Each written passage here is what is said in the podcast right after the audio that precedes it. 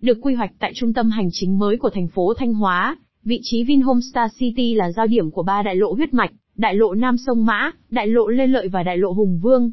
Nhờ đó, cư dân có thể rút ngắn thời gian di chuyển tới trung tâm thành phố, và các khu vực trọng điểm khác.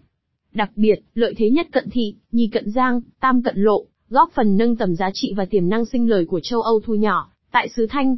Chi tiết xem tại, vinhome.vn